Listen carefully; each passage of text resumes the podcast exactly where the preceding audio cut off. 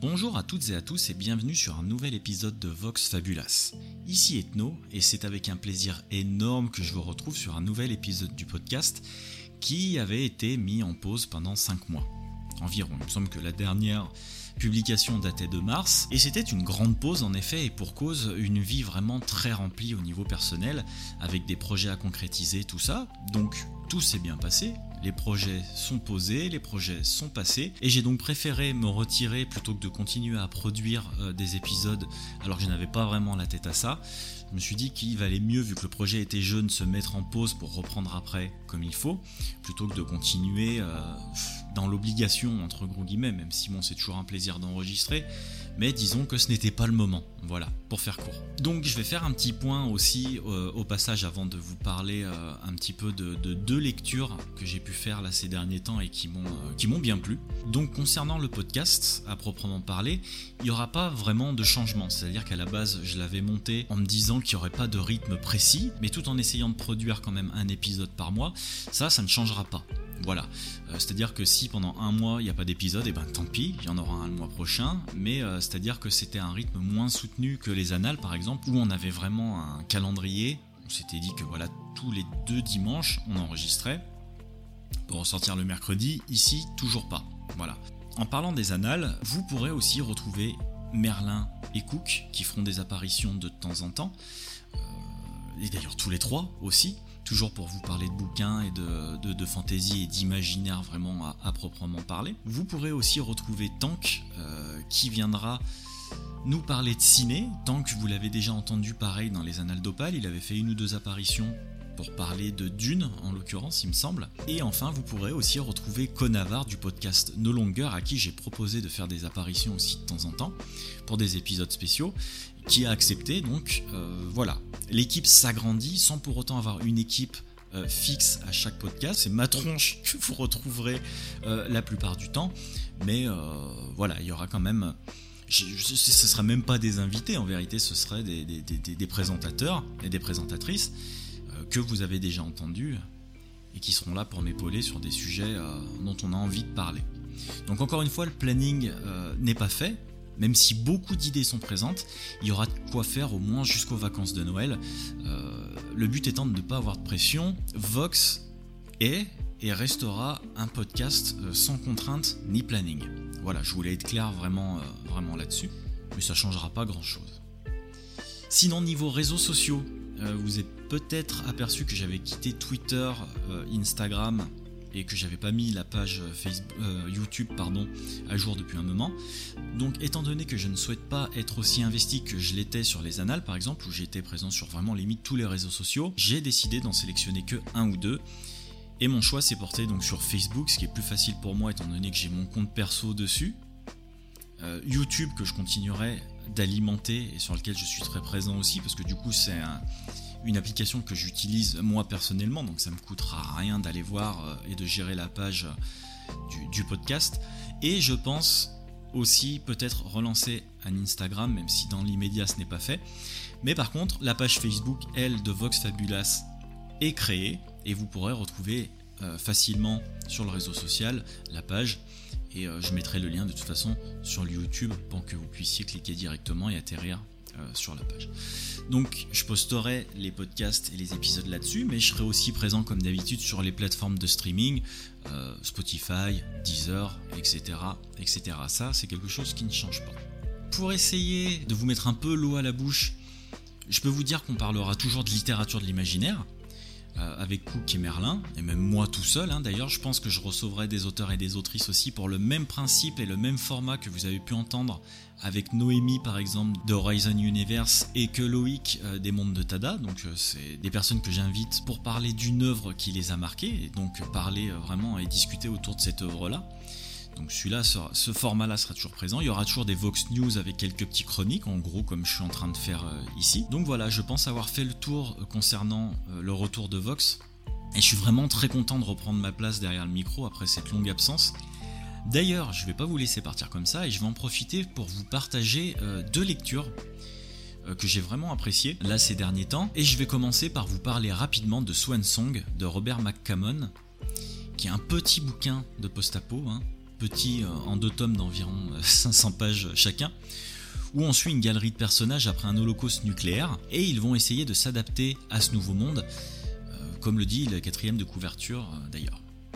Alors, on est vraiment dans la lignée directe d'un fléau de Stephen King d'ailleurs, pour ceux qui, connaissent ce, roman du maître, avec lequel il est souvent comparé, mais pourtant, alors, on est vraiment en présence de quelque chose de très différent. C'est ça qui est. Euh, il y a des similitudes, mais pourtant, non. Et il y a plusieurs raisons à ça, et on va commencer par parler de l'écriture. Donc là où Stephen King, lui, joue extrêmement sur la nature sale et extrême de l'homme, ça on peut pas lui enlever, hein, McCammon, lui, euh, est plus sur un registre qui propose une écriture vraiment aussi incisive, mais moins dans le voyeurisme, si je puis dire. Je ne saurais pas trop comment expliquer ça. Il y a des scènes de King qui sont vraiment euh, scabreuses et qui ont fait sa réputation, hein, et qui sont presque totalement absentes, ou plutôt suggérées par McCammon, qui préfère lui mettre l'accent sur la nature des personnages plutôt que sur le reste. Donc une chose assez étrange, c'est que le background des personnages n'est pas vraiment développé. Il n'y a pas beaucoup de flashbacks, mais pourtant, on arrive quand même à connaître euh, nos personnages, et c'est même pour moi un point fort de l'écriture. On s'attache à ces personnages alors que pas grand-chose sur leur passé nous est raconté. Mais pourtant, les personnages, donc aussi nombreux qu'ils sont, eux vivent dans le présent. Et c'est au travers de ces actions-là, donc des actions pour leur survie, qu'on apprend à les connaître. Même si, bon, on est bien d'accord qu'on en apprendra quand même sur leur passé, parce que c'est très important, mais c'est pas l'élément principal en fait. Autre fait intéressant, d'ailleurs, dans Swan Song, l'auteur n'écrit pas de beaux personnages. Mais au sens physique, j'entends, parce que certains personnages sont vraiment rayonnants, voire lumineux. Mais physiquement, au fur et à mesure du récit, les protagonistes s'enlaidissent. Donc, à cause de quoi, je vous en dirai pas plus, mais personne n'est à l'abri de ressentir un certain dégoût de ces personnages. Et pourtant, et pourtant, on s'accroche littéralement au bouquin et à toute cette galerie qu'on rêve de voir évoluer au fur euh, et à mesure de l'histoire dans un futur meilleur. Alors oui, le roman est dur, hein. il s'agit de post-apo, et euh, pour qui en a déjà lu, c'est de quoi je veux parler, mais l'auteur, malgré euh, toute la crasse, arrive à en faire ressortir vraiment une certaine poésie par moment et à redonner un mince filet d'espoir à toute cette noirceur, et au lecteur surtout. L'histoire à proprement parler n'a rien d'extraordinaire, hein on est bien d'accord, on est sur euh, du post-apocalyptique avec une lutte du bien contre le mal. Classique, hein, ça on peut pas faire plus classique que ça. Hein. Mais McCammon euh, arrive quand même à avoir un certain coup de génie en mélangeant des styles là où on les attend pas, en apportant des éléments par exemple fantastiques à vraiment tout ce bordel atomique avec vraiment un postulat de base vraiment terre à terre, c'est-à-dire que euh, bah, le post-apo, en général, bon. Mais lui arrive à faire un mélange des genres assez, euh, intelligent. J'en dis encore pas plus, encore une fois, mais certains éléments comme l'anneau de verre qu'on retrouve assez vite dans l'histoire sont simplement là comme facilité scénaristique pour moi, plutôt que comme réel élément de l'intrigue. Et c'est toujours, à mon sens, hein, moi cet anneau-là, il sert aux personnages dans une certaine mesure pour les mettre en connexion, mais on aurait pu trouver, je pense, Enfin, je dis on, non, mais McCammon, du coup, comme si j'avais écrit le bouquin, mais en fait pas du tout, hein, je vous rassure. Euh, il aurait pu trouver d'autres moyens peut-être pour connecter tous ces personnages, qui se trouvent à des kilomètres et des kilomètres à la ronde euh, tout le départ. Mais voilà, c'est, je pense, une influence qu'il a souhaité intégrer dans le bouquin. Et, c'est très bien, en fait, hein, on s'y fait. Mais il va falloir, et ça c'est un tout autre point du roman, accepter de ne pas avoir toutes les réponses à nos questions. Même si personnellement moi ça m'a pas dérangé parce que c'était vraiment le, postulat qui, m'intéressait avec euh, le fait de voir les, personnages aller vers un but qui était de plus en plus précis au fur et à mesure euh, du roman. Donc pour conclure, je dirais vraiment que l'auteur est un super page turner, pour employer le terme euh, adéquat. Et si on rajoute à ça un travail de dingue des éditions Monsieur Toussaint l'ouverture, pour les couvertures juste sublimes, euh, dans style vraiment pulp. Et d'ailleurs, c'est à ces couvertures que je dois l'acquisition euh, du livre. Je dois bien l'avouer, j'étais vraiment tombé dessus par hasard. Je me dis putain, c'est chouette quand même. Et après, la quatrième de couverture m'a encore plus emballé. Et donc, c'est pour ça que je me suis retrouvé vraiment avec le bouquin sous le, sous le coude, mais ça a été vraiment une super découverte. C'est très old school en fait, c'est très ouais, c'est très pulp, mais c'est quelque chose d'intelligent moi je trouve et qui mérite d'être lu. Et de toute façon, ça se lit tout seul. Et à toutes les personnes qui décideront d'ouvrir euh, les, premières pages, il est vraiment difficile, difficile, difficile de s'arrêter jusqu'à la fin, euh, tant c'est bien écrit. Donc oui, autant j'aime Stephen King, il n'y a aucun souci là-dessus. Mais je dois dire que j'ai une vraiment une très très grosse surprise avec cet auteur qui voilà qui, m'a littéralement mis une gifle dans un élément que, j'adore, hein, le post-apocalyptique, c'est pas mon premier, ce sera sûrement pas mon dernier, mais j'avoue que je me suis retrouvé dans l'ambiance des téléfilms de M6, euh, genre bah, le fléau justement, qui avait aussi sa touche de surnaturel, on va dire. Une très belle découverte pour ma part. Dans un autre registre, euh, je voulais vous parler d'un livre de vampire qui s'intitule sobrement Vampire de Thierry Jonquet, donc auteur français. Euh, paru aux éditions Point, roman qui a été euh, écrit en 2009, donc ça ne date pas d'hier, hein, mais bon, voilà, j'ai trouvé très très cool de vous en parler. Et du coup, je vais vous lire ce que la quatrième de couverture nous dit. La famille Radeshku, noctambule sans âge au teint blafard, se terre depuis des siècles dans une arrière-cour de Belleville. Pour en finir avec l'éternité, elle décide de réintégrer la communauté humaine. Mais un immigré roumain découvre dans un hangar un kidam empalé dans les règles de l'art de Dracula. Chargé de l'enquête, le substitut Valjean sait que les vampires n'existent pas. Et pourtant. Alors avant de vous en parler plus en détail, je voudrais préciser que ce roman a une particularité qui n'est pas négligeable. Mais je vous en parlerai un petit peu plus loin. Concernant le texte à proprement parler, c'est vraiment la première fois que je me frottais à l'auteur, et j'avoue que j'y reviendrai sûrement. C'est un auteur qui a vraiment une facilité euh, dans les mots, je trouve, et il arrive vraiment à décrire ce quotidien banal, euh, ce qui est assez bluffant pourtant, parce que je pense qu'il n'y a rien de plus compliqué que d'écrire une routine, justement. Et pour en revenir à un peu ce que je vous disais précédemment, Stephen King y arrive très bien, lui. Bref, on rajoute à ça cette pointe d'ironie, d'humour noir et de langage familier qui transpire dans le texte, eh ben il n'y en a pas fallu plus pour m'accrocher en fait à ce court roman, mais intense roman. Deux choses euh, sont assez intéressantes pour être soulignées en vrai. La première, c'est que l'auteur aborde le vampirisme d'un point de vue scientifique. Alors oui, c'est assez étrange, mais les recherches pour arriver à avoir cet angle d'attaque ont dû vraiment être assez conséquentes. Euh, je crois d'ailleurs qu'il a fait euh, appel à des médecins pour vraiment arriver à, tourner ça d'un point de vue scientifique en fait. Donc je rentrerai pas encore une fois dans les détails parce que euh, on en parle beaucoup dans le, dans le livre et c'est surtout que je veux pas vous gâcher la surprise, mais sachez tout de même que tout se tient et qu'à aucun moment le raisonnement paraît invraisemblable.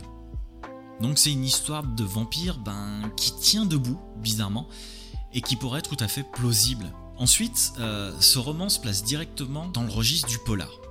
Style de base de l'auteur, hein, pour préciser un petit peu. En parallèle des événements euh, de la vie de, la famille Radeshku, on suit une enquête sur un tueur en série qui a un modus operandi, donc euh, je vous laisse deviner, qui est en fait ben, l'empalement. Hein. avec une fascination pour Vlad Tepes et Dracula. Donc euh, vous voyez le parallèle en, gros hein, avec la famille de vampires qui aimerait vivre normalement euh, auprès des humains et de l'humain qui rêve d'être euh, un vampire. En gros quoi. Bref, Jonquet n'épargne pas le lecteur avec des scènes, on peut le dire à la limite du supportable. Hein. Je préfère vous avertir sur ce détail. Vaut mieux d'ailleurs que je vous avertisse, mais ça fait partie visiblement des habitudes de l'auteur, hein, d'écrire des trucs un petit peu trash. Mais voilà, encore une fois, c'est très bien écrit et ça se fond vraiment dans la, dans, la masse du texte. Sinon, pour en revenir à la particularité du roman, eh bien c'est simplement que le roman n'est pas terminé. Ouais.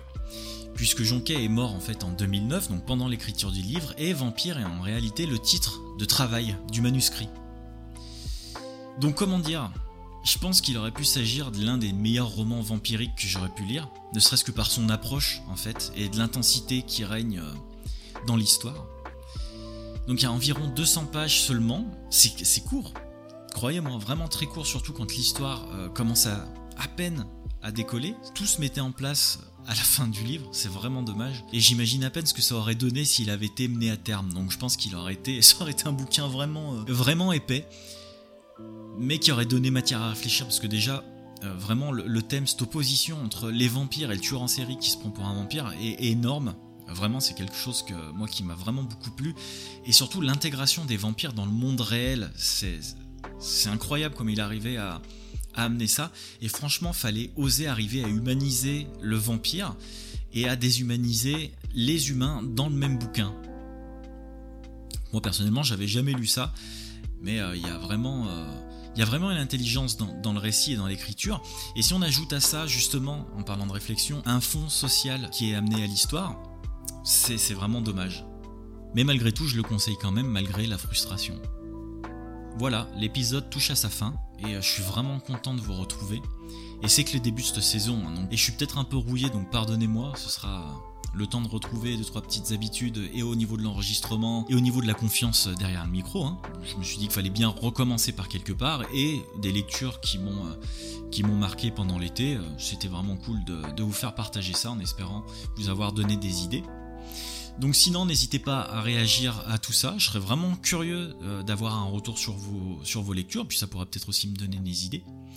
Et si vous voulez aider le podcast, je vous laisse liker ou partager. Et nous, on se retrouve bientôt pour un nouvel épisode de Vox Fabulas. C'était Ethno, et à très vite. Ciao